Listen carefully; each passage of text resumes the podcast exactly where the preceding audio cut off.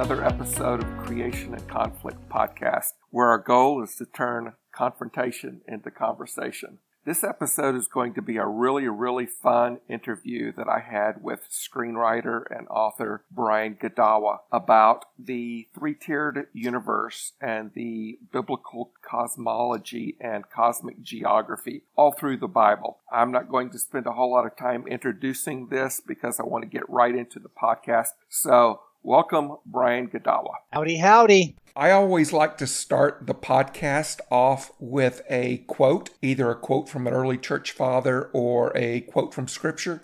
And I can't think of a better quote to start this podcast off with than Philippians 2 9 to 11. Uh, Therefore, God has highly exalted him, Christ, bestowed on him the name of, that is above every other name, so that at the name of Jesus every knee will bow in heaven, on earth, and under the earth, and every tongue confess that Jesus Christ is Lord to the glory of God the Father. I was looking at that verse yesterday and something struck me, not just because it clearly delineates the three tiered cosmology, but the reference to knees and tongues seems to be a clear reference to physical beings. And I'm sure we can get into that and we'll get into a lot more of that. But before we get into all of that, tell me a little bit about yourself and how you got interested in this topic and how many different books you've written and the different series and what they're about. I'd love to hear a little bit more about that and expose the audience to that if they're not familiar with that. Well, okay, so jumping right in, I you know my background is actually I'm, I'm a Hollywood screenwriter and I wrote the movie To End All Wars you know years ago and I, have still been writing uh, uh, movies not as much but what happened was uh, oh I'd say about nine year nine or so years ago now it's it's been a while I uh, I came up with a great idea to write a screenplay about a movie uh, based on a Bible story because Bible stories were kind of and fantasy and Bible stories were kind of becoming a little bit more considered in, in Hollywood. So I thought, well, there's one that that they haven't done that I've found some fascinating, bizarre information on, and that was the story of Noah. And I so I wrote this movie about Noah, called it Noah Primeval, and and uh, it was really cool because I discovered things that I had not learned before, like giants and the Watchers and stuff. And it was just so fascinating. I thought surely this would be perfect for a movie and for Hollywood as well as well as Christians or religious believers, shall we say. And but then I've discovered shortly after I wrote the script that Darren Aronofsky was making his Noah movie. And I thought, oh well, he's going to beat me to the punch because he's got, you know, he's got connections and all that. I I didn't really have much, and so I thought, well. How can I get my story out in a way that people won't think I copied off of him because like what if he has similar material that I found, right? Well, I since found out that he really didn't. He his his was very different from mine and mine was definitely more based on a, a biblical approach and his was based on a environmentalist parable turning the bible story into something that's worshiping the earth it's sort of like the opposite in a very real way but nevertheless at the time i didn't know that i thought well so if i get if i write it into a novel my novel will be out and at least i can mine was out first and i can say okay I didn't take anything from him because my story was out first. Lo and behold, like I said, his movie wasn't really like mine, but it also launched me on this uh, writing journey because uh, the book was selling so well. And this is the time when Amazon was just, you know, sort of just getting going with self published uh, books and stuff and I was doing so well that I realized, you know what? There's much more to this story than than I had anticipated and I could go throughout the whole Bible and find various stories where there are giants or watchers and that this wasn't just a strange anomaly, but that that it was it was something that's embedded in a whole storyline. And so that's what launched me on writing my novels, Chronicles of the Nephilim, which are now eight novels, and then I have a sequel to that called Chronicles of the Apocalypse. That's four novels, and now I'm working on Chronicles of the Watchers, uh, which I don't know how many there are going to be there, but my first novel is Jezebel, and that's going to be coming out, um, you know, a couple months. Anyway, the short of it is that part and parcel of that whole paradigm of realizing this different story thread, which you know, we maybe I think you you mentioned we could talk on a different episode or so in terms of the Giants and stuff. But part and parcel of that was also learning to understand and read the Bible within its ancient Near Eastern context.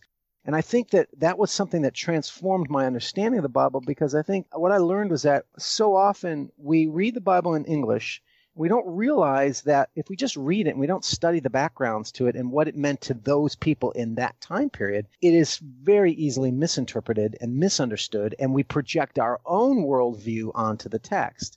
Right. So, for instance, you know, when we read Genesis 1, you know, it's what the debate, you know, has always been, you know, is, it literal days or not? Is it seven literal days? And is the is the age of the earth old or is it, uh, you know, ten thousand years? And and all these debates. And what I started to learn was that really most of those debates are completely null and void in terms of the ancient worldview. They have nothing to do with the context of creation stories as they were understood in the ancient Hebrew world and in the ancient Near Eastern culture.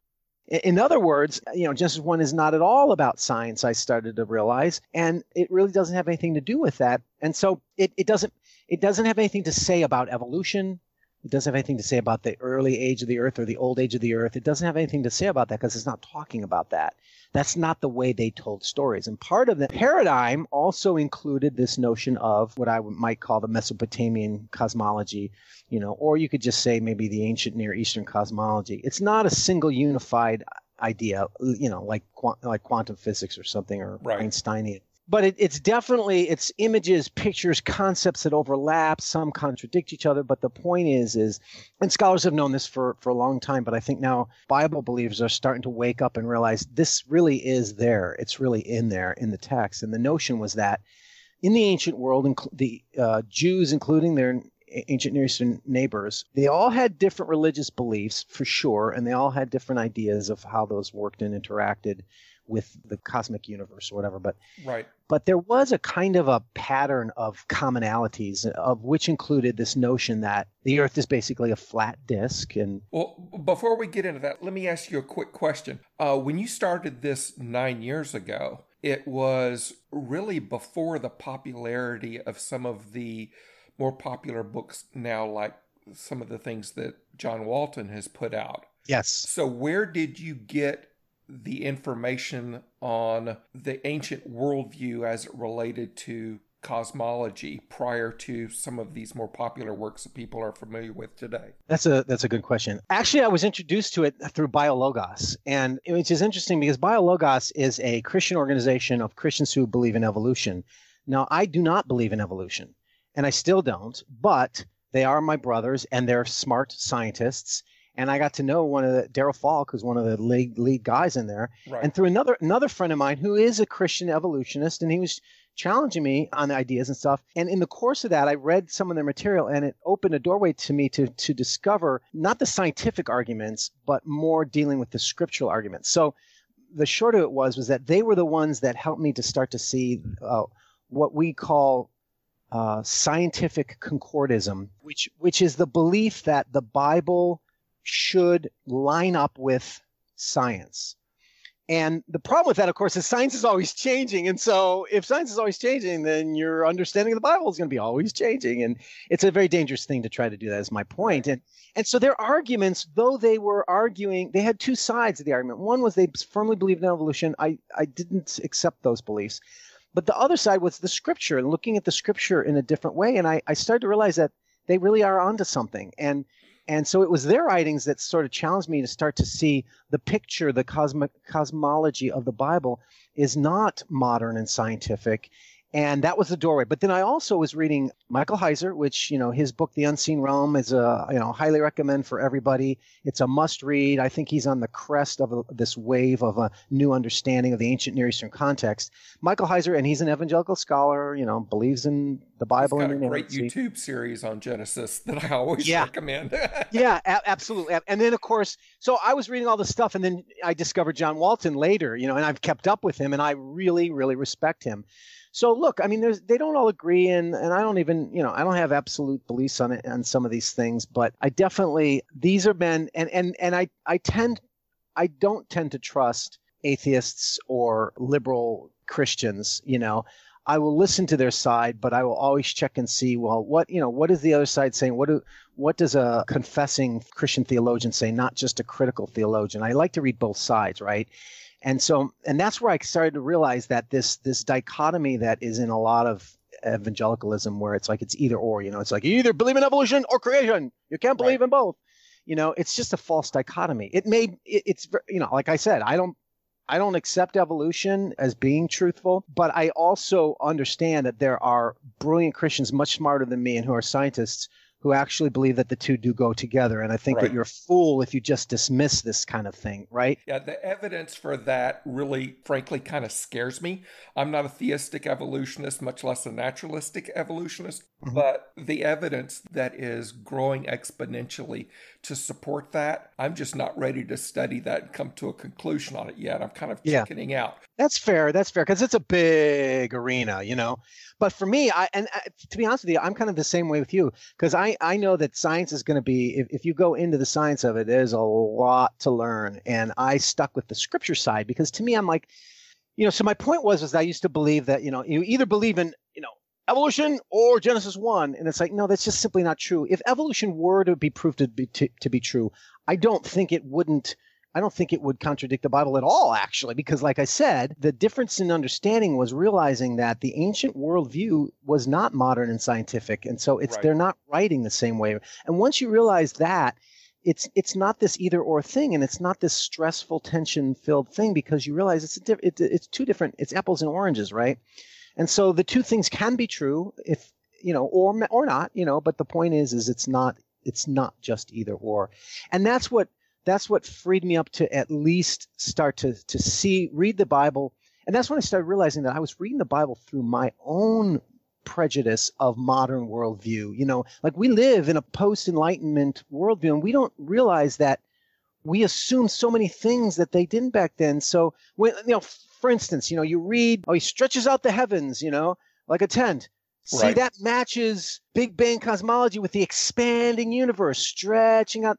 It's like no actually that's not at all what that concept means. We can talk about that in a minute but but that's not at all what it means. And so to to force our worldview on the text is like turning the bible into some kind of like magical thing that that you shape to fit your view rather than yeah.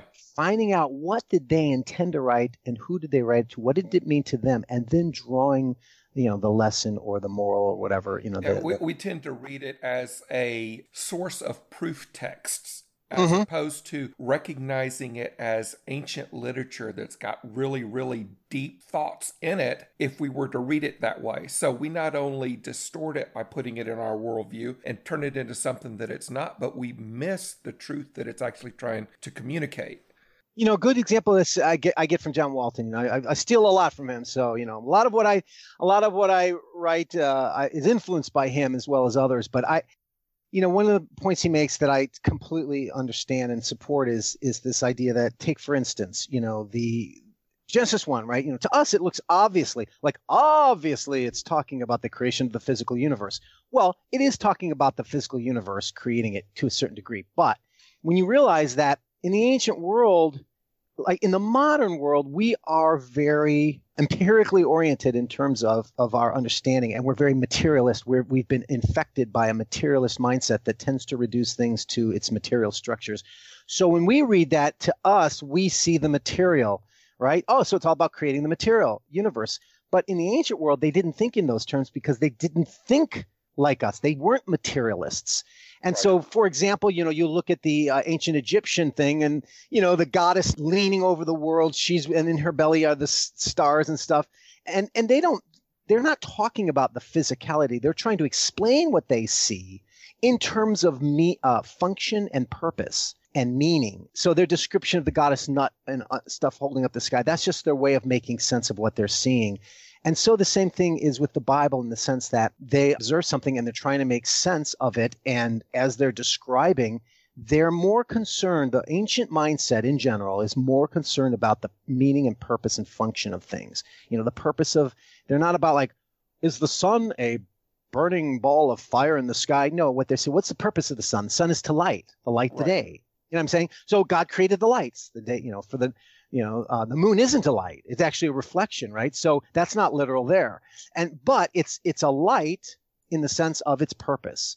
And that's what genesis 1 is basically more talking about rather than you know how did god put together the molecules and stuff like that. They weren't even interested in that. They they didn't think right. in those terms. Just like just like another another one of these things that i think is our bias is we now are infected by naturalism, which is the belief that everything has a natural explanation and a cause to it. Now Christians say, "Oh no, that's not true. I don't I don't think that way." Well, actually, you you do. You've been affected by it whether you think so or not, because every time you talk about uh, scientific laws, as if there's some impersonal law that is is like organizing and dictating everything, that is actually the effects of naturalism. Now, I'm not saying you can't use that language, you know, but we are cult- creatures of our culture. And the very notion that there is a natural law uh, or a scientific laws of nature, you know, that are operating, that is something that's completely alien to the ancient world. They saw everything as being controlled by the gods or by God. It was a very spiritual worldview in the sense it was very metaphysical, not physical. Yeah, exactly. And so that yeah, that's why they would say things like, you know, oh, the thunder is the gods being angry, or even in the Bible, you know, God brings the thunder and judges, and people now laugh and go, oh, that's obviously wrong because we know that it's just nature. But no, you actually don't know that. It's very possible that God is doing that because he controls everything. And so actually both can be true at the same time. This is another one of those either or things where it's like, yeah, there is a regularity to nature, but God is also in it and working in it and through it providentially.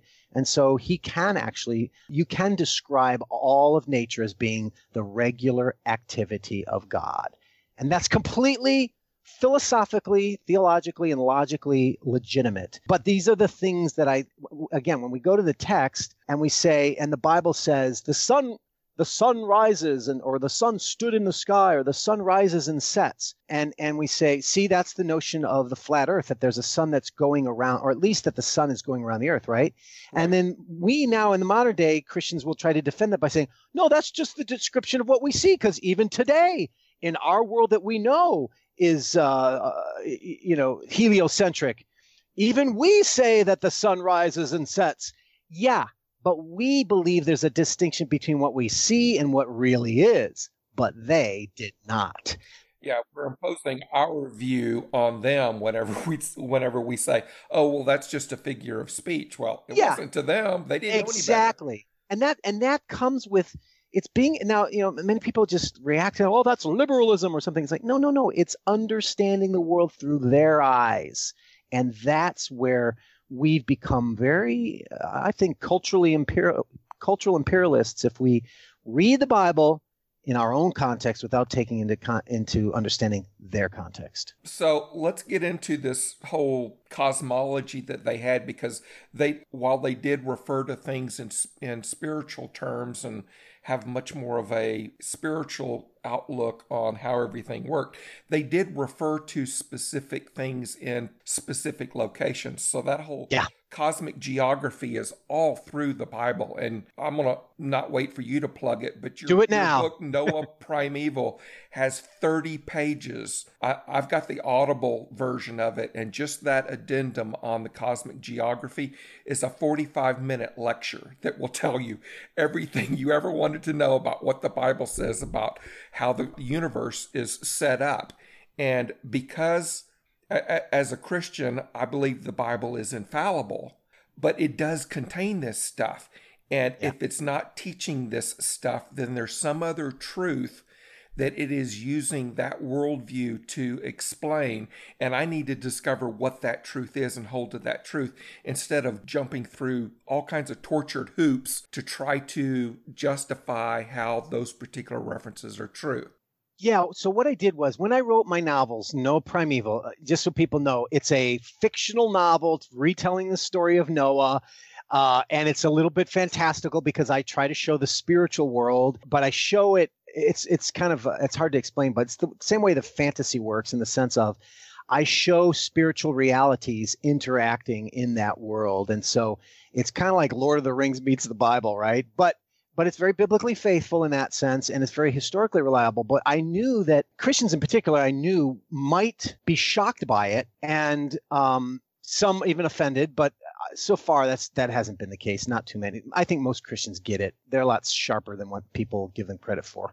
But nevertheless but nevertheless the christians like to have things explained too. It's like well, where'd you get this? You know because you know we believe in the bible and we tend to like to have things proven from the bible. I get that. So what i did was even though I wrote this no- novel, you don't, you know, I did what Michael Crichton used to do. You know, Michael Crichton would write this cool story like uh, you know, Jurassic Park or whatever. And Then he would write a, an appendix at the end of the book, just describing some of the research that he found that was that the fiction was based on. And I thought I like that idea, so I decided to do the same thing with my novels, and that's that's what you're referring to. So in in the Noah novel at the end, I show the historical and biblical basis, mostly biblical, for this ancient picture of the worldview and how they saw the world, so that Christians could see this isn't liberalism and this isn't just making stuff up or whatever. It really is based on the way they saw and understood the world.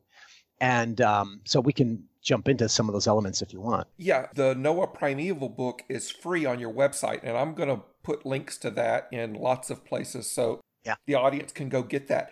Does that book also have an addendum on the Book of Enoch? Because I know no. you offer of yeah, yeah. No, no, that that's in a that's in my book when giants were upon the earth. Or the Right. book of Enoch, I have a separate little booklet that you can buy for just a couple bucks. But uh and that's been a very very popular one. They Christians have found that very helpful because I don't I accept Enoch as a as a serious source of biblical thinking, but I don't accept it as scripture. correct. But this again, this is this dichotomy that many Christians are now finally getting over that it's not just the Bible and nothing else. I only believe what's in the Bible and I don't believe in anything else. That's ridiculous. And you know, and you can say that something is not scripture, but that it's still valuable in bringing light and understanding to the scripture. And because of course that's what the Christian church has done for its entire existence. It's only been recently in the fundamentalist sort of reaction to liberalism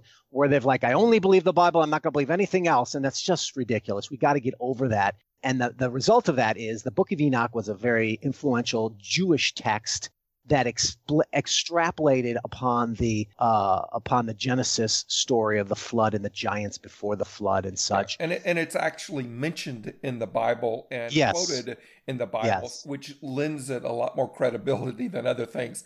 Are Exactly. you offering the Enoch booklet free for people who subscribe on your website? To be honest, I'm not. I can't remember because I've kind of got an automatic system set up there. I think you do. If you sign up, if you sign up at Godawa.com, I do believe you. You'll get some. I'll just say this: you'll get some free offers, and Book Enoch might be one of those. Um, yeah, I, I, I think it is. yeah, yeah. So If not, it's worth a couple of bucks to go get it. absolutely. Okay, so uh, let's get into these different tiers and what they are and how we know that the Hebrews believed in them. Yeah. So, the, you know, the, I think the good, good place to start is the one you mentioned, you know, in the New Testament itself, where it really clearly shows that in heaven, on earth, and under the earth in Philippians 2.10. And, and of course, like you said, that's not the only place. There's plenty of places all over. And the basic concept is this, that there's the earth, terra firma, which is where man lives and humans live or whatever. And hum- humans are the, the rulers, shall we say. And then there's the heavens or the skies above. And that includes God's throne in the heavens. So, in other words, everything above the earth is in the heavens or in heaven. And the heavens are very linked to spiritual reality. This is why the ancient world, including the Jews, linked the stars with divinities or with uh, spiritual entities, you know, whether angels or gods or what have you. They linked them because they thought that that was part of the heavens, which was part of heaven. And then above that, there's God's throne. And God's throne is a reflection of the throne on earth. Throne or the temple in heaven is a reflection of the temple on earth. And this is a common view. It's not just the Jews, but and then under the earth is would be Sheol and or Hades is the Greek version, same thing. It's the underworld, and that was where the souls of the dead went to rest and wait, or sleep, or what have you. That's where they went to to wait until the judgment or something like that in the future. And part of that paradigm is that there's something called the abyss, and the word the abyss is a, wa- a word about watery, and it's not just the seas the abyss is actually like the deep underlying sea of the underworld. And so in this picture, the abyss leads to Hades or leads to Sheol. And in some pictures, there's pillars that are holding it up. And, uh, you know, like we know the Greek version, right, of Styx, and, you know, we've heard of that version. We've heard of Dante's, you know, Catholic version of the different levels of hell but in terms of the bible it's very it's it's actually a little vague there's references and assumptions and there's there's not like texts that say okay this is what the heavens look like. There's Sheol, and then down in Sheol, this is what's going on, and then up in that, you know, it's yeah. more just poetic references that you have to pick up and draw from to understand what they assumed to be true about the world. But nevertheless, part of that picture also includes the, um, you know, the the pillars that are holding up the earth, and the earth is actually usually a flat disk. And there's a dome that goes above it, kind of like a snow globe. And the dome is called the firmament. And the firmament is where all the stars and, and sun and moon, the, those are what they travel in that that solid dome. They, you know, because you think about it, think about ancient man who's not scientific. You know, go out into a, you know, like Montana or Dakota or some flatland, you know, where you can see things, you know, and just look around you. If you look, you spin around, what you see is a circle around you. And then you look above you and it looks kind of, if you look, if you look at the sky above you, it's basically a dome. It's like a snow globe. At least that's what it looks like. Right. So they describe things that way. And it's and then blue they, like water. So there must be yeah, water up there because it comes exactly. down sometimes. Exactly. And we're not talking about clouds. We're talking about they literally believed it was a solid again these are hints and references in the bible itself and we can we can go over some of these but right now just painting the big picture right? And so that's where the gates of heaven open for the flood to come. The rains come from gates opening in that solid firmament. And then above the firmament there's water. And that's why you kind of maybe that's why you see the sky is blue because there's water above it. And that's where god's temple is is in the waters. And by the way this is all the hebrew worldview again this is not absolute. There's some varieties of, uh, and stuff but these are the this is the general sort of picture that I think you get in the ancient world, and that is driving a lot of the understanding of the ancient Hebrews as they write. It's interesting when you uh, when you study this from a historical perspective. I got started in this when I learned in like second grade that my ancestors were flat earthers from a cult that was formed in Zion, Illinois, that taught it was actually a government school there in Zion, Illinois, that was associated with the church, and they taught a flat earth. And so that always fascinated me, and that got me interested in studying what the Bible said about this because it was a religious belief for them, just like it is for many flat earthers today. But when you study how the view of that changed over time, you don't see the Jews or the Christians in, in later times saying, oh no, we always believed the earth was a sphere or whatever. You see them as science developed, trying to fit the science with the old worldview. So you can find like rabbinical writings that talk about whether the sun, when it we don't see it anymore, is it going around behind this firmament or is it going around underneath the earth? And yeah. debate on that. But the assumption is this firmament exists, you know. Uh, but you find that kind of thing all through history when you look at it, and eventually the things that we have taken as literal scientific things out of the Bible. Eventually, we have to drop those and catch up with, you know, what science has actually proven at that point. Um, Let me uh, bring up one verse. You know, I think it's good to deal with objections. You know, there's lots, there's lots of stuff we can talk about, but for example, you know, uh, the earth spread out like a blanket or like a tent. Again, these are ancient people. They they were familiar with tents, and they looked around the earth and they saw it as. Remember what I said? The snow globe is one is a modern way of saying it, right? But the dome above that to them it's like a tent, right? Because you got the earth is the floor and the dome is the tent, and so you have Job saying. God takes hold of the skirts of the earth. That's like the skirts of a tent, and the wicked are shaken out of it. Have you comprehended the expanse of the earth? Psalm 136 To him who spreads out the earth above the waters. Isaiah 44, I am the Lord who spread out the earth by myself. So there's this spread outness, which is what you do with a tent. See, that's how they pictured it. And that lends itself at least towards the flat, the flatness. There's more specifically about that, but, and, and the tent like vault, he set a tent for the sun in Psalm 19. In Psalm 104, he stretches out the heavens like a tent. This is where I say the things like when you see stretching, you think, oh, that's like the the uh, expanding universe. No, no, it's they're saying he stresses out the tent like a heaven. He stretches out the heavens like a tent. They're seeing that the tent that, that that the sky above them is like the tent. The dome is the tent, right? So these are the the the language the words that they use to describe it. But then someone will say, well, what about Isaiah 40, 22? It is he who sits above the circle of the earth, right. and its inhabitants are like grasshoppers. See the circle. They did believe in a sphere back then. Well, actually, no, that's not no. the case. That that particular word for circle is is not the word for sphere. It's it's actually the word for like a flat. Uh, actually, I'm sorry. It's it's actually the word that could be referenced to a vaulted dome. Actually, because it's used in other places as a vaulted dome. But in particular, Isaiah in the same book of Isaiah, a couple chapters later or a couple chapters earlier, he talks about he uses the word for a ball, which is a sphere and it's a completely different word. So he's not using sphere there. Whatever you think circle means, it's not. It's not that. But the circle of the earth, this is where you get the notion that there's a flat disk. That is that does show up in in several other other passages, you know. For example, Proverbs 8, 27, it talks about when he established the heavens, I was there. This is talking about wisdom. When he drew a circle on the face of the deep. Right. So remember, you know, so you've got this then the notion was that there was just water, right? Whatever, the, however that's there, there's just water, and he draws a circle. In other words, that's the that's the ending of the earth. That's the edges of the earth. And then it says, when he assigned to the sea its limit. In other words, that it has limits, it has boundaries, and it's bounded by that circle, so that the waters might not transgress his command when he marked out the foundations of the earth.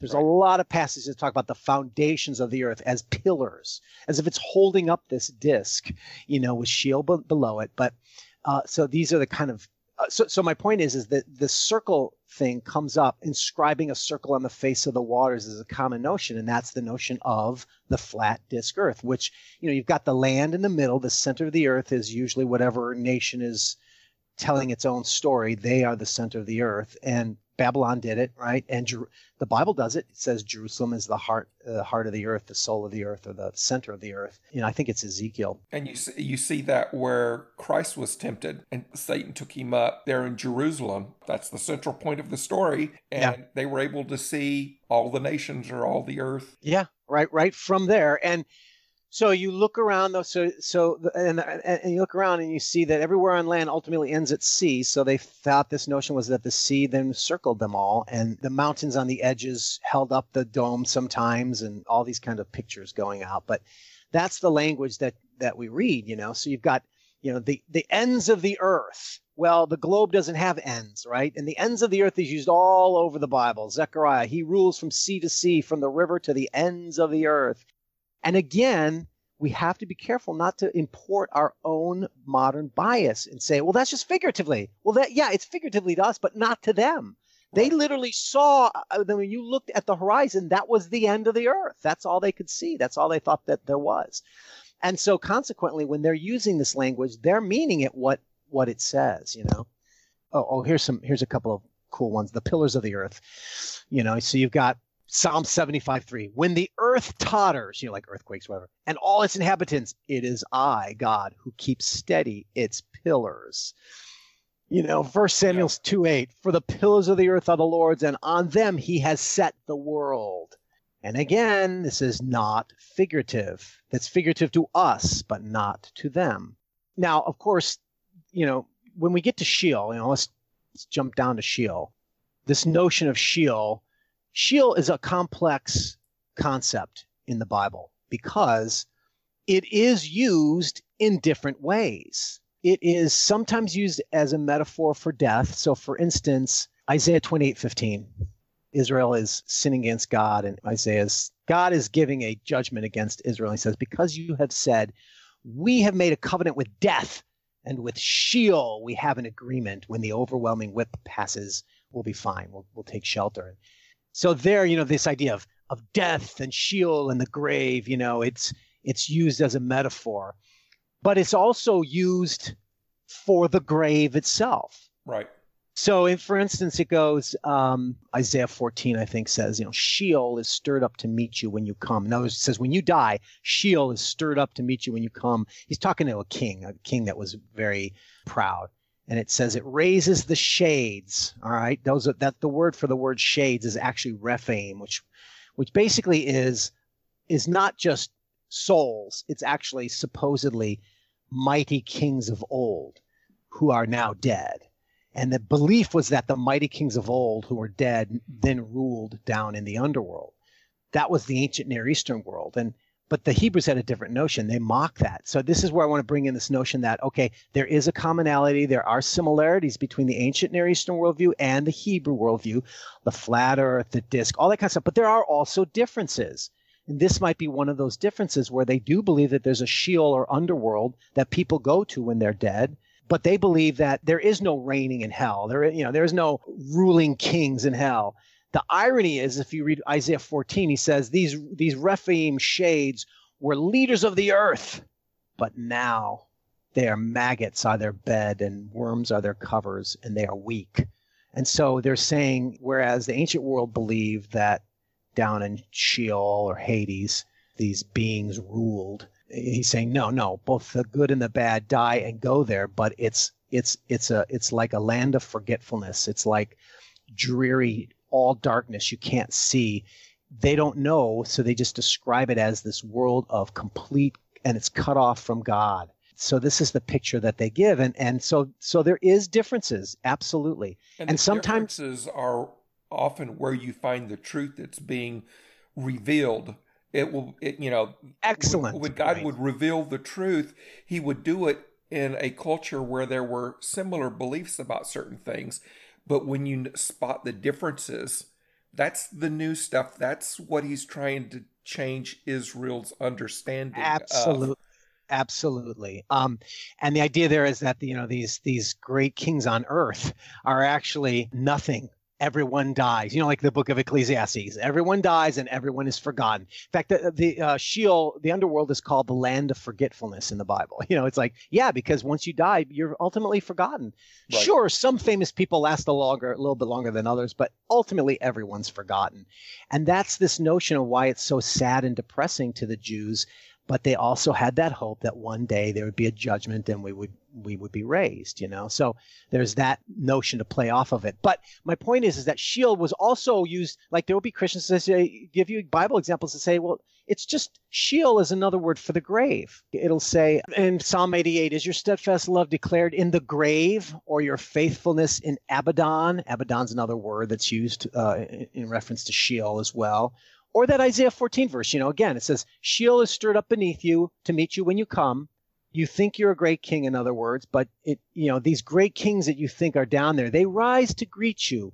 They were leaders of the earth. It raises from their thrones all who were kings of the nations, and all of them will answer and say to you, You too have become weak as we are. You have become like us. Your pomp is brought down to Sheol. The sound of your harps maggots are laid as a bed beneath you and worms are your covers.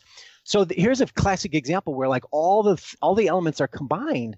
It is talking about a place where the souls of the dead go right? Because that's what the shades were that's what the rephaim are but it's also clearly talking about like you're dead and in the ground because maggots you know your body's eaten by maggots in the ground and worms right? And so he he references that. There's an interplay of all of these elements that sheol is sometimes used as a metaphor for the grave or as death itself but it's also that place where the souls of the dead go to wait for their time of comeuppance or of the judgment and so that's it's a little bit more complex than just saying, oh, it's it's it's just a metaphor or it's just a literal place. That's why we have to be, you know, discerning and and uh, or shall we say nuanced in how we approach it. So right.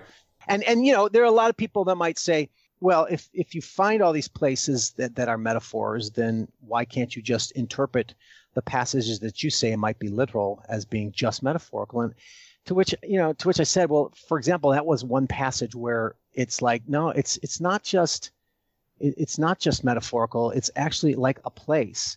And then there's a case where the sons of korah in numbers 16 you know the sons of korah rebelled against moses and so god opened up the earth and it says they all all of them that you know rebelled against moses the earth opened up and all of them went down alive into sheol right and the earth closed over them and they perished from the midst of the assembly well if sheol is just is just the grave or just going down to the ground, then that's not what this is. That's not what this is talking about. This is talking about it, it going to an actual place. And they're not, it's not talking about their, their souls going to Sheol. It's literally like they went down alive into Sheol and then they died. So right. in other words, it's this belief that it, nevertheless it is a place below them. They don't know exactly what it's like, but there is that this place below them, and these people actually went down alive into it. You know, and is actually that cryptic verse that talks about Christ going down and preaching the gospel Yes. or something that to the spirits of the dead. right Yeah. right so so we can't just you know write it off as oh it's just metaphor because Christ wasn't laying in the tomb preaching to himself you know he was actually at some place according to scripture And by the way, uh, you know that Jesus himself said in his parable. Now it's a parable. I don't think it was a literal statement of fact, but he's talking about the parable of Lazarus. You know, remember? And he says, right and he says in Luke 16, he says, in Hades, being in torment, the rich man went to Hades. He died and went to Hades. And Hades, remember, is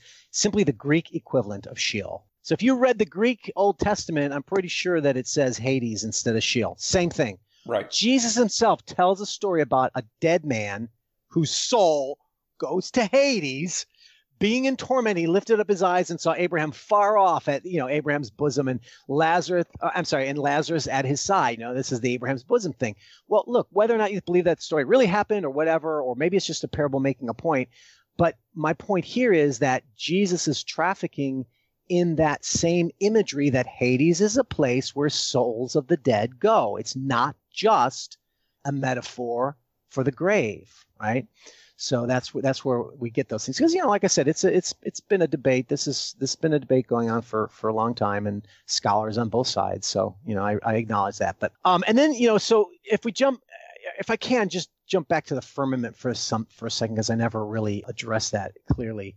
You know, Genesis 1 6, the modern translations again add their bias to the text and they've changed it. So, Genesis 1 6, when he's creating the firmament, it says, Let there be an expanse in the midst of the waters. they're Let it helping us There, yes, exactly. But the truth is, is that word in Hebrew is rakia, which is the word for firmament, and it's always a reference to a solid. It's like a solid, beaten out bronze dome. but I mean, there are other passages in, in visions, such as Ezekiel, where it talks about the ra- rakia, the firmament, shining like an awe-inspiring crystal spread out above the heads of the living creatures. So it's clearly a solid a solid element there. The rakia is a solid surface, is my point. And so when you see that word, uh, be careful to understand the expanse is not really what it is. It's actually firmament, which is a solid thing. And that's why it's holding back the waters above, because the notion was that the waters were above the heavens and God's throne was in the waters. Let me give you an example. This is where like people say, oh well actually the the waters above were a canopy uh, and that's where the flood came from. I used to believe all this by the way. So i mean i was a I. I was a young earth, earther and everything uh, the whole the whole shebang. You know so oh that was referring to a canopy but it's no longer there because the canopy came down when the flood happened blah blah blah. But the, here's the problem with that is um, david writes about the he- waters in the heavens long after the flood. So for example in psalm 104 david says stretching out the heavens like a tent. There it is again. He lays the beams of his chambers. He's talking about God's chambers, the beams of his chambers of his temple on the waters. hmm Psalm 148 says, Praise him, Yahweh, you highest heavens, and you waters above the heavens. So there's waters above the heavens, right? And and there's many other places. You know, Jeremiah talks about there being waters above waters in the heavens, and this isn't the clouds. This is Right. actually like waters, you know. Well, even in the flood account itself, where it talks about the water receding, it uses the Hebrew word there. I think the King James translates it as assuaged or something, but it uses a Hebrew word there that basically means it went back to where it came from. Yeah, yeah, yeah. And you know, windows of heaven is a phrase that shows up all throughout the Bible. The windows of heaven. And again, again, again, again. Yes, we see those as metaphorical, but they did not. They thought there were windows up in that solid dome that let the water come down, and that's where the flood happened, et cetera. So we have to be careful in that. In that, uh, which is kind of interesting because this is not to say that there's a there's a nuance to this because I also find myself dealing with Christians a lot of times who misinterpret scripture by taking everything literally. So the Hebrews were very poetic, very poetic. This is not to say that everything should be taken literally because I don't think that's the case. But all this means is it's not an either or. You can't just say, I take the Bible literally and you just take it all allegorically, which is means that's ridiculous. Everybody right. understands that there's there is literalness, so to speak. That's a bad word, but literalness and figurativeness or poetry and symbols. Symbols are often actually integrated with the literal historical events. So there in other words, it takes a wise and discerning studier of scripture to be able to untangle and, and understand these. You can't just like say, oh, it's all literal or oh, it's all poetic. That's completely irresponsible in, in my opinion. But in this, so back to my point here though, in this case, I think that this is their primitive understanding of the world that as they're looking at it, and they're using the terms that they know. Now, of course, they don't see Sheol, right? So they can't say they saw Sheol. So therefore, those are pre- those are suppositions that the writers are making based on the general picture everyone believed is some sort of pillars or whatever. And yet at the same time, like you mentioned earlier, there are some times where God deliberately is is polemical against other views. Like, you know, there's that verse that says, He hangs the earth on nothing. And and people say, see, that shows that the earth is in space. The Bible knew that the earth was in space. Like, no, no, actually, I think if you understand that context, again, the ancient worlds believed that ultimately the earth was on the back of a turtle or it was held up by some creature. You know, that was Elephants a common or something. Yeah. Yeah. And, and I think that the text is just simply saying, like, no, no, there is none of that stuff. God's the one. At the same time, there are other passages where it might say that there are pillars of the earth, right? So, so there's this polemical notion going on. And like you said, it's using the common worldview that was not consistent. So therefore, there's variations of it, but it was using the common worldview of that time common cosmology of how the universe was in order to communicate the spiritual truths. So that's where I had to come to was does it, you know as I was exploring these things and going well, wow this makes it seem like you know the Bible's is, does that you know like if we're saying it's the word of God but if we're saying it's wrong and it's picked physical picture of the universe well does that make the Bible wrong and and you already indicated that no, what it means is is that God you it's called it's the theological concept called accommodation. And what that means is God uses the current culture that he's communicating to, and in this case it would be, you know, Bronze Age, you know, ancient Middle Eastern culture, ancient Near Eastern culture. He uses those to communicate his spiritual truths. Because if he told them the way things really are, it wouldn't make sense, actually. We wouldn't understand it. So he has to use the terms that we understand in order to communicate his spiritual truths.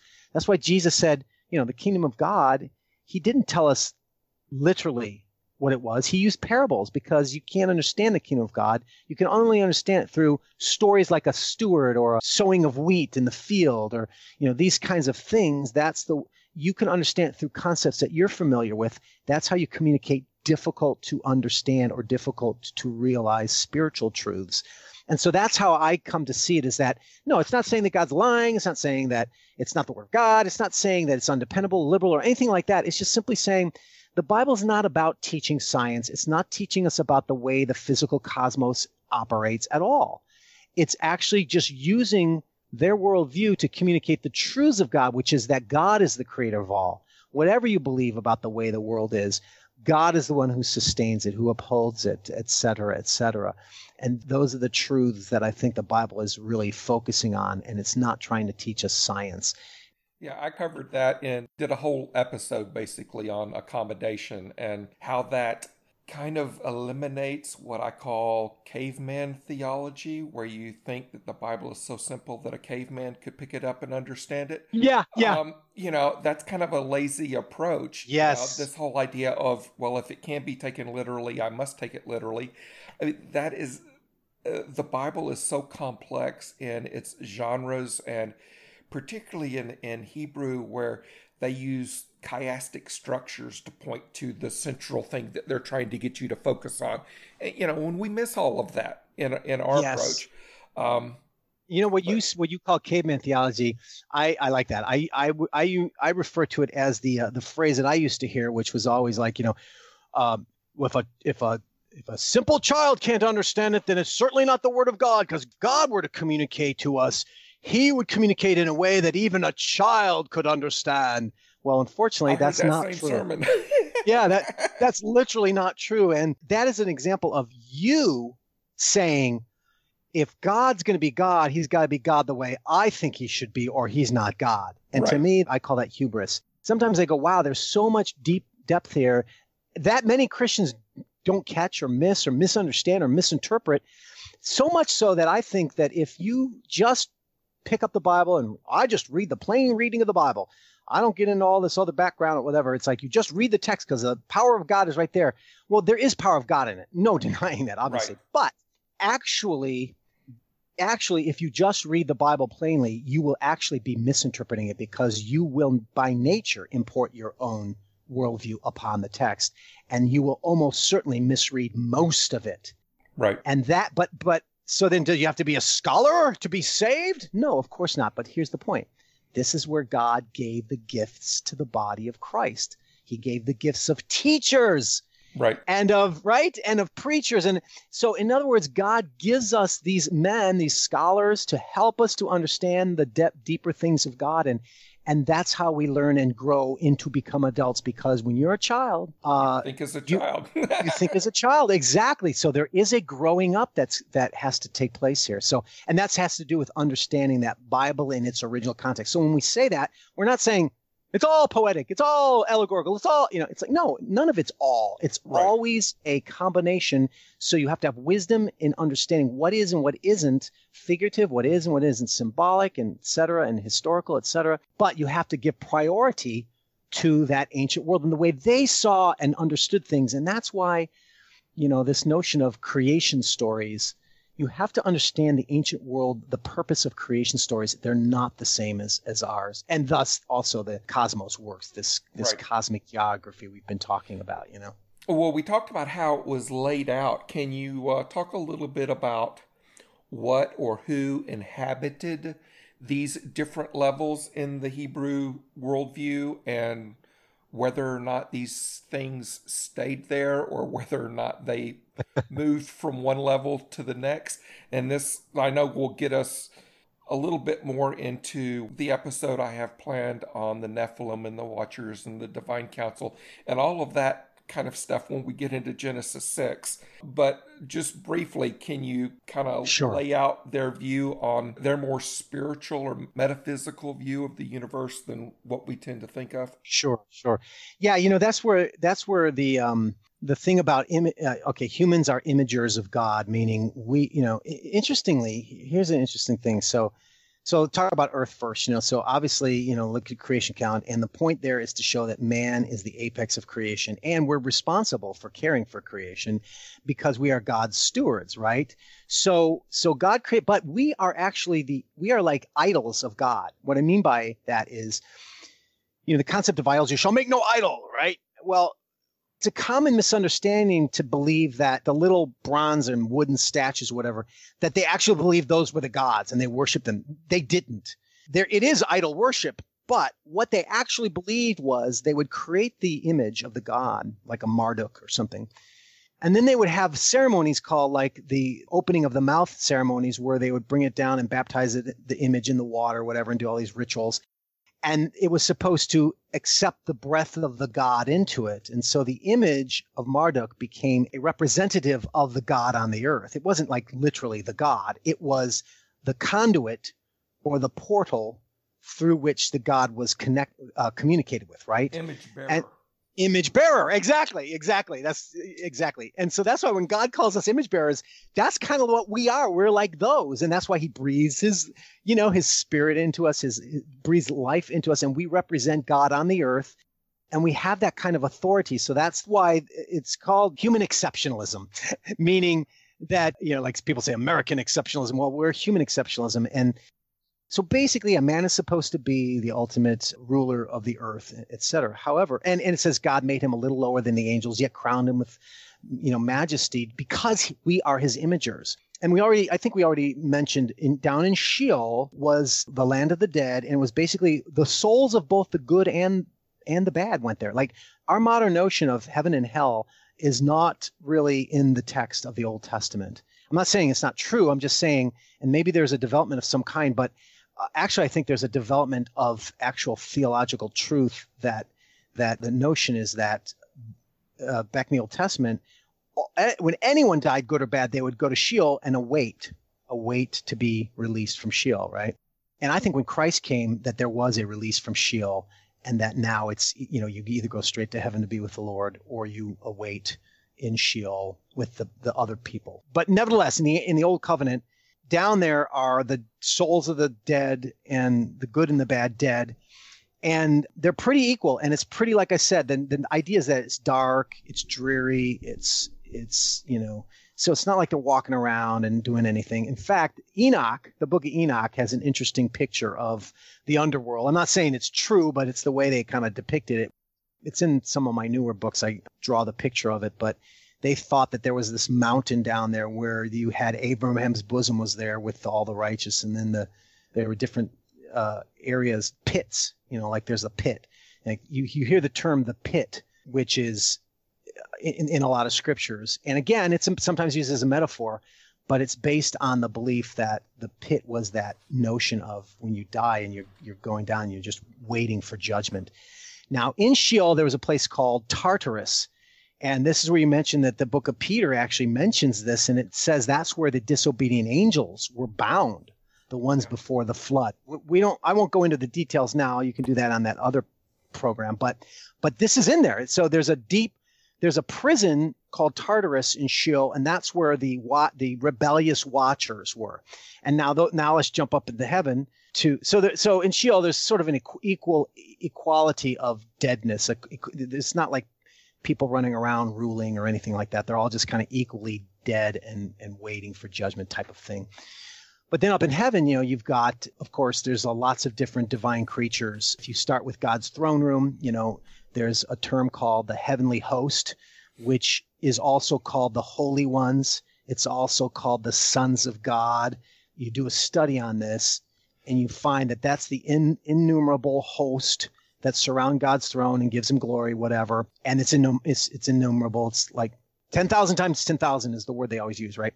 But there's also divine creatures called cherubim that hold the throne and seraphim that are above the throne and the seraphim are actually actually they're serpentine with with wings. It's kind of weird. And then the cherubim are these multi faced hybrid creatures that and a lot of them are very similar to the Egyptian notion of sphinxes too. And, you know, you you see these in some of the visions of Ezekiel and such, right? So you've got cherubim holding the throne, so to speak, and then but there's also another strange one called the Ophanim, but that's it's kind of I don't I don't know too much about that. There's not much there's not much in the Bible that really reveals that.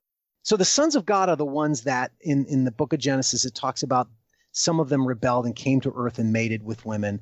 And so those are called, those are the sons of God that came to earth and they were judged. And those are the ones that were put into Tartarus at the flood. But there's still, you know, there's still bad angels around. But here's the thing. There's also demons in, in the picture of the the Bible. And interestingly, there's no not really much talk at all about demons in the Old Testament. Maybe Saul, you know, but other than that, they're not around. They don't talk about them. And why? Why? What's the point? You know, Heiser's book on on demons is coming out soon. I I'm going to get that when it comes out. But he he talks about the word for demon is actually more like daemon, and the Christian, the New Testament lent a more negative view to the original notion, which was not as negative, but it was definitely like what they called daemon, the New Testament called demon. Nevertheless, in the Bible, when it talks about demons, it just calls them evil spirits. It doesn't say where they came from. They're just there. And to go beyond that is speculation. And so anybody who talks about demons, they're speculating. However, the book of Enoch suggests what I actually do accept is a strong possibility and most likely the case that the demons are the spirits of the dead Nephilim, the giants who were killed at the flood. The Nephilim were the hybrid progeny of, of, of, of angelic divine watchers mating with human women. Their progeny was the Nephilim, which means they're part angel, part human. Bizarre, I know. But they were judged because they were evil. And they were, and they were, that's one of the reasons why the flood came, right? But those spirits, think about it. If those spirits, if they were just human, they would go to Sheol. But they're not just human. Human. They're part angelic. So their spirits don't end up in Sheol. They end up roaming the earth. And that's one. Again, that's speculation, but that's kind of how I see it. So when you hear the word watchers, that's connected to that divine council worldview, the Deuteronomy 32 thing. But basically, watchers are sons of God. I think that were appointed to be specifically watchers over specific Gentile nations, because in the book of Deuteronomy, it talks about that at, at the Tower of Babel, God placed the Gentile nations under the authority of these fallen sons of God, and they are called watchers. So, so in Daniel, have to link to some of Mike Heiser's stuff. Yeah, yeah, definitely. Show notes on this. But, but that's when you get to Daniel, where Daniel talks about the Watchers, right? He's talking about Watchers, and he says the Prince of Persia and the Prince of Greece. And most scholarship agrees that these are spiritual princes of nations. So you've got a spiritual prince or a watcher over Greece, a watcher over Persia, right? Meaning that they are their authorities, whereas God was the watcher or God was the uh, inheritance of Israel. He, he said, I'm going to be Israel's watcher, so to speak. I'm going to be their their inheritance. But these other Gentile nations, because they don't worship me, they're going to be they're going to inherit you know false gods, demonic entities that I place over them.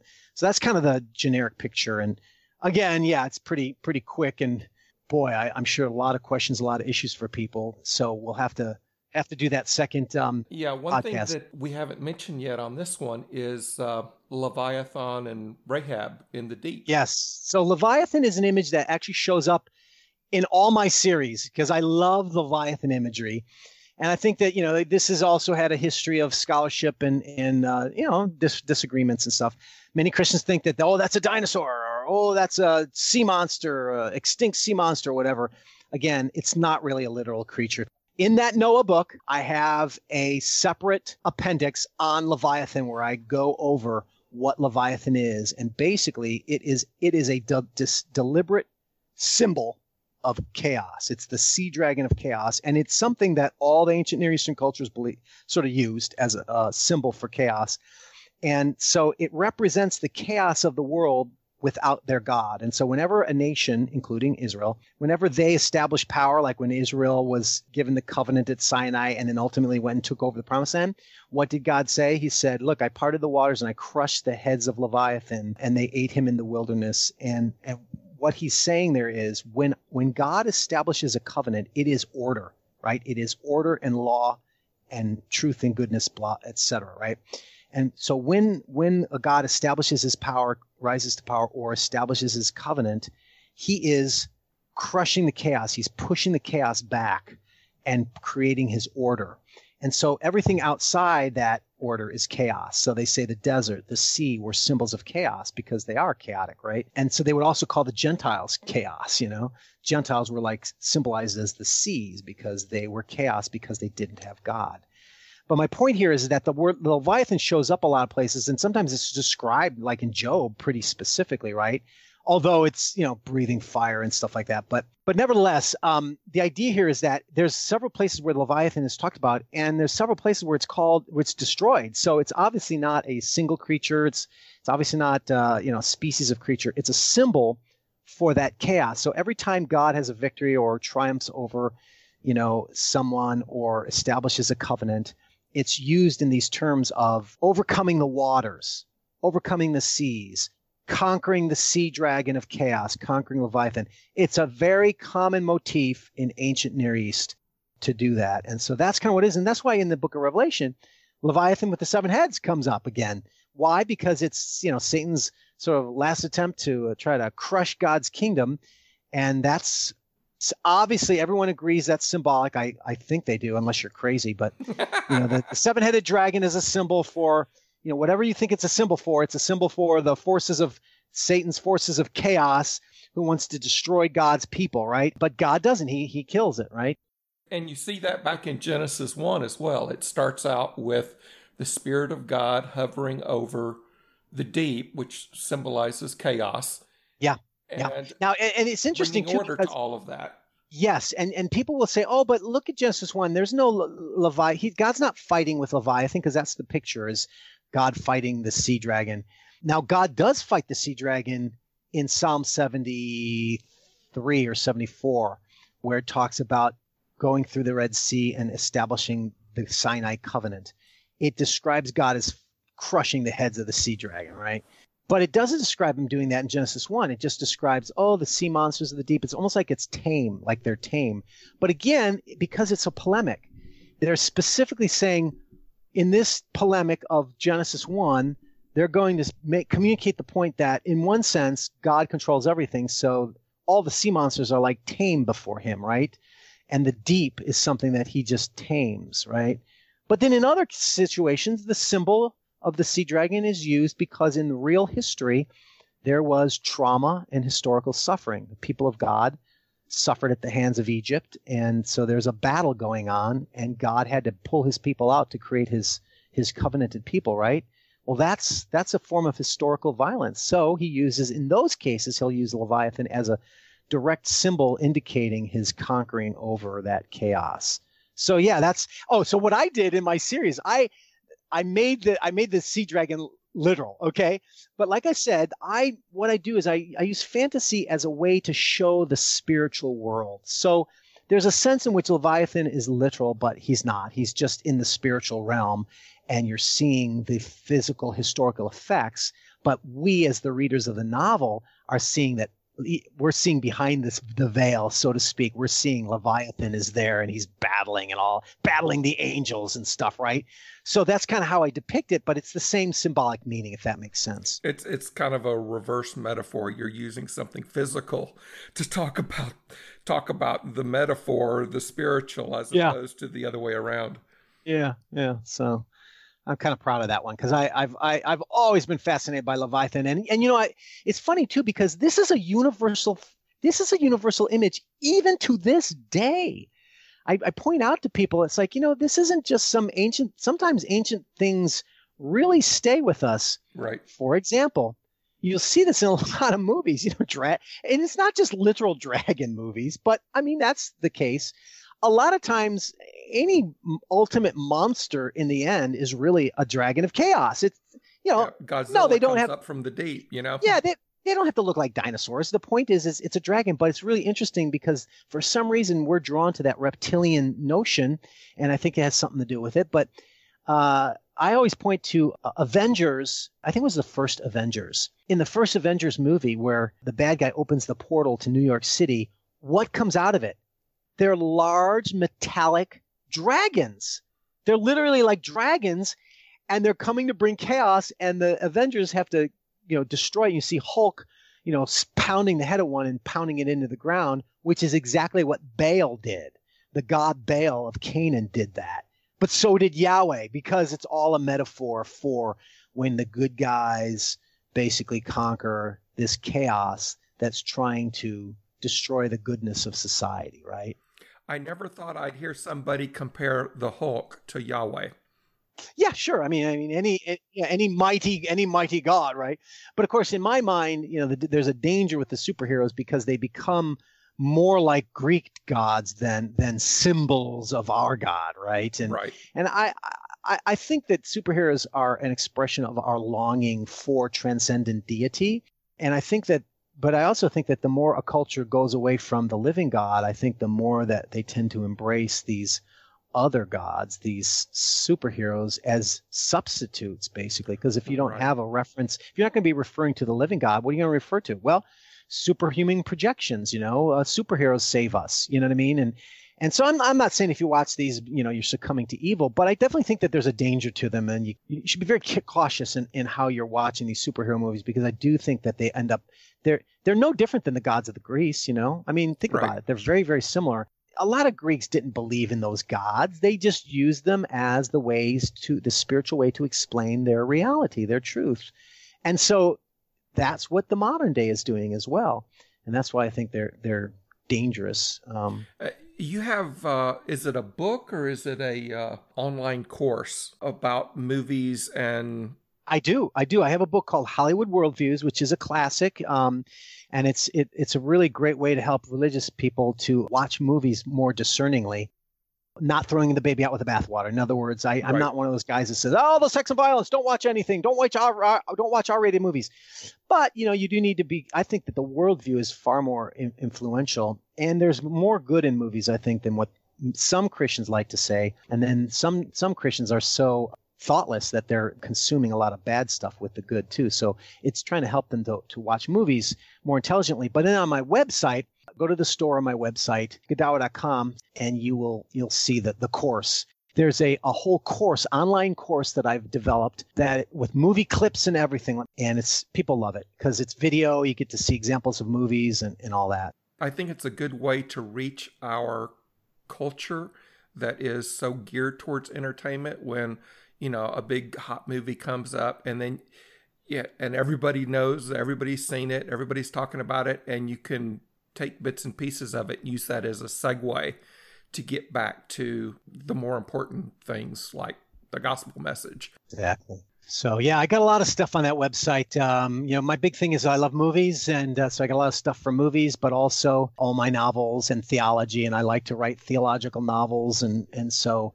and I try I try to make it solidly. I have a high regard for Scripture, but I also love the imagination, and I believe God God wants us to use our imagination to to uh, express His glory, and so I do that in my novels as well. Yeah, you, you'd mentioned the Chronicles of the Nephilim, Chronicles of the Watchers, Chronicles of the Apocalypse.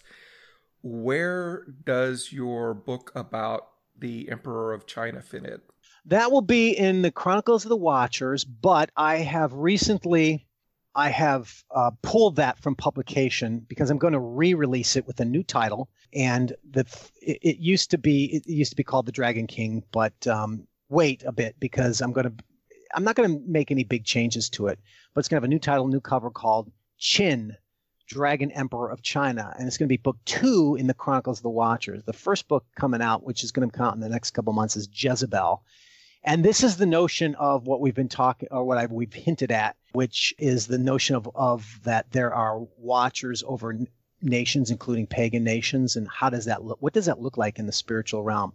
And the belief was this: the belief in the Hebrew Bible as well as the ancient world was that the heavens and the earth were were intimately linked, and and and that the and they they had a very hierarchical understanding, right? So they they elevated those in authority. They, those in authority had a lot of power. It Still do today, I know. But I'm just saying they they had a real notion that the, the authorities ruled because of course you had kings and stuff, right? And they the belief was was that behind the earthly authorities there were heavenly authorities, and these were often expressed as connection connected to the stars, right? Right. And so so the belief was that if there was a war going on on earth, there was also a war in heaven. Uh, and the Bible even talks about this sometimes, like uh, when Sisera uh, and his chariots uh, were destroyed by, I can't remember if it was Israel or, or Judah, talks about how the stars fought from heaven the kings fought with each other. And so, in other words, the belief was that heaven and earth were linked. And so, whatever happened on earth in terms of the earthly authorities, there were heavenly authorities. Well, that's why that's where you get in, ba- in Daniel. Like I said, you know, Daniel nine is it? I can't remember, but where Daniel talks about these watches. You know, Persia, Prince of Persia. I battled with the Prince of Persia for so many days. Well, that's a reference to the his, what was going on historically as well. And so um, that was their belief. And so I'm bringing that to life in the Chronicles of the Watchers. I'm trying to show, well, what, the, what, what, what, what might that look like? Where I try to be historically accurate, but I also integrate the spiritual view. Right. Um, but that's also what I did with Chronicles of the Apocalypse and Chronicles of the Nephilim. So it's very much a continuity between all the series. You know, if you want to start at the beginning, start with Noah Primeval. But if you want to jump to uh, the uh, uh, the first century and the beginning of the church, go to uh, Tyrant, Rise of the Beast. That talks about Nero, Caesar persecuting Christians and the start of the Christian church and how that was all connected to the book of Revelation because of course John was writing Revelation under Nero's reign. And you know, how how did the Christians understand Revelation in their time period? You know, we always have people everyone assumes like oh revelation is about us now. But how might the christians have understood it in their time period? That's what the chronicles of the apocalypse uh, shows and i i talk about all that stuff in there and yeah i and actually that, have a couple of uh, podcast episodes where i talk about how one's interpretation of end times can affect their interpretation of genesis and vice versa. Yeah, so sure. i know you've done a lot of writing and stuff and uh, have a lot of youtube videos and everything on uh, end times interpretations and stuff. So yep. I'm, I'm probably going to do an episode on that when I get finished with all of the stuff I want to cover on Genesis. Let's do it, man. Yeah, I think that would be very, very fun. I'm uh, I lean partial preterist myself, so oh, good. Well, you would love my stuff then. So, yeah, and, and look, people with end times beliefs these days, it's really sad to me. We're becoming so polarized. There's just an inability on so many Christians' part to be able to uh, just have interaction with other views and they just label them heretical. And preterism is a minority view, and, and more and more scholars are holding to it, but and it's a growing belief. But it, it you know, there's so many Christians who are in the dominant view that just oh, that's heretical, that's heretical because it doesn't agree with them. Right. And this is really sad because we've got a lot to learn from each other. And let me tell you, there's a lot of fascinating, powerful historical truth that preterists bring to the table that people just don't they just don't get otherwise. And yeah, I, and so I need I to understand it a little bit more. Yeah, but that's that's the whole purpose of the podcast and Amen. kind of my tagline is to turn confrontation into conversation and Amen. right now we have so much polarization and every position is against some other position. Yes. If you're against it, you're not going to learn from it. You're not going to learn why other people believe what they do. And that's what I'm trying to bring to the podcast here is a different approach to talking about creation and other conflicts within the church. So that is I really, so really appreciate you coming on and I look forward to having you back. I think that I I think Likewise. we share a lot of things in common that I didn't. And look, if we don't, before. if we don't, that's okay too. You know, it's like like you said, we need to just be able to have dialogue, and it's okay to disagree. You know, oh, I have a different view. You know, rather than you're a heretic. right. I mean, this is getting out of control. You know, and especially in today's world where we've already got political extremism and turmoil just growing and it's like you would i would hope that the body of christ would at least show the grace that is lacking in the broader world at large. And this has got to overcome this, you know? He said that people would know we're his disciples, that we're actually following him by our love, not by how strongly we hold dogmatically to some yeah. opinion, you know, and how strong we're willing to fight against some other. Daniel, thank you for having me on. I appreciate it. And let's let's do it again soon. I'll I'll contact you in the future for sure. Will do. Thanks again, Brian. I hope you had as much fun in that interview as I did. I kind of wish that our wives had left the two of us in a coffee shop while they got lost in Hobby Lobby and we just spent a couple of hours talking about all of this stuff. I kind of felt like I made a new friend there. And I'm really looking forward to having Brian back. We're going to be doing an episode on spiritual beings as we get into Genesis 6. That's going to be in a few weeks. And we'll also have him back to talk about his book Jezebel when it comes out and about the idea of the watchers as earthly powers during the time of Genesis.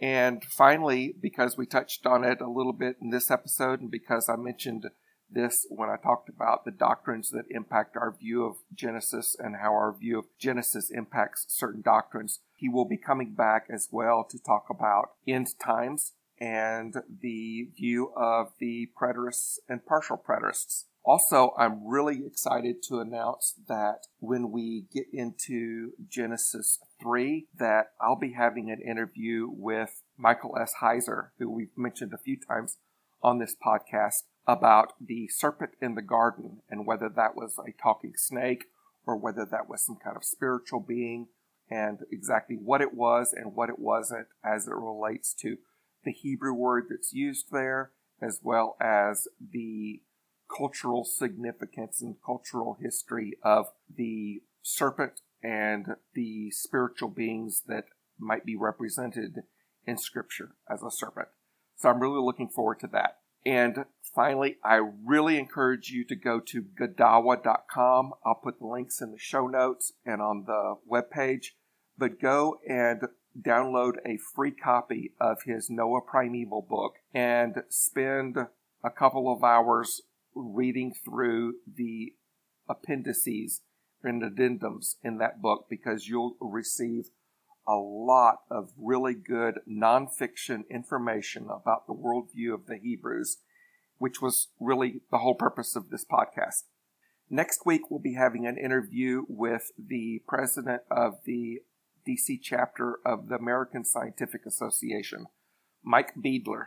He is a friend of mine that I've known online for uh, at least a decade, and we will be discussing the things in Genesis 1 as well as a few other references that indicate a functional, purpose driven focus of the account, as well as the correlation that the ancient Hebrews would have had to the creation story as it related to temple preparation and temple dedication and a view that is becoming more and more popular of Genesis 1 re- referencing a cosmic temple. So join us next week as we have yet another guest. And as usual, go to the website and check out all the resources that we have listed here, as well as the show notes that are attached. Thanks for listening to another episode of Creation and Conflict podcast, where our goal is to turn confrontation into conversation.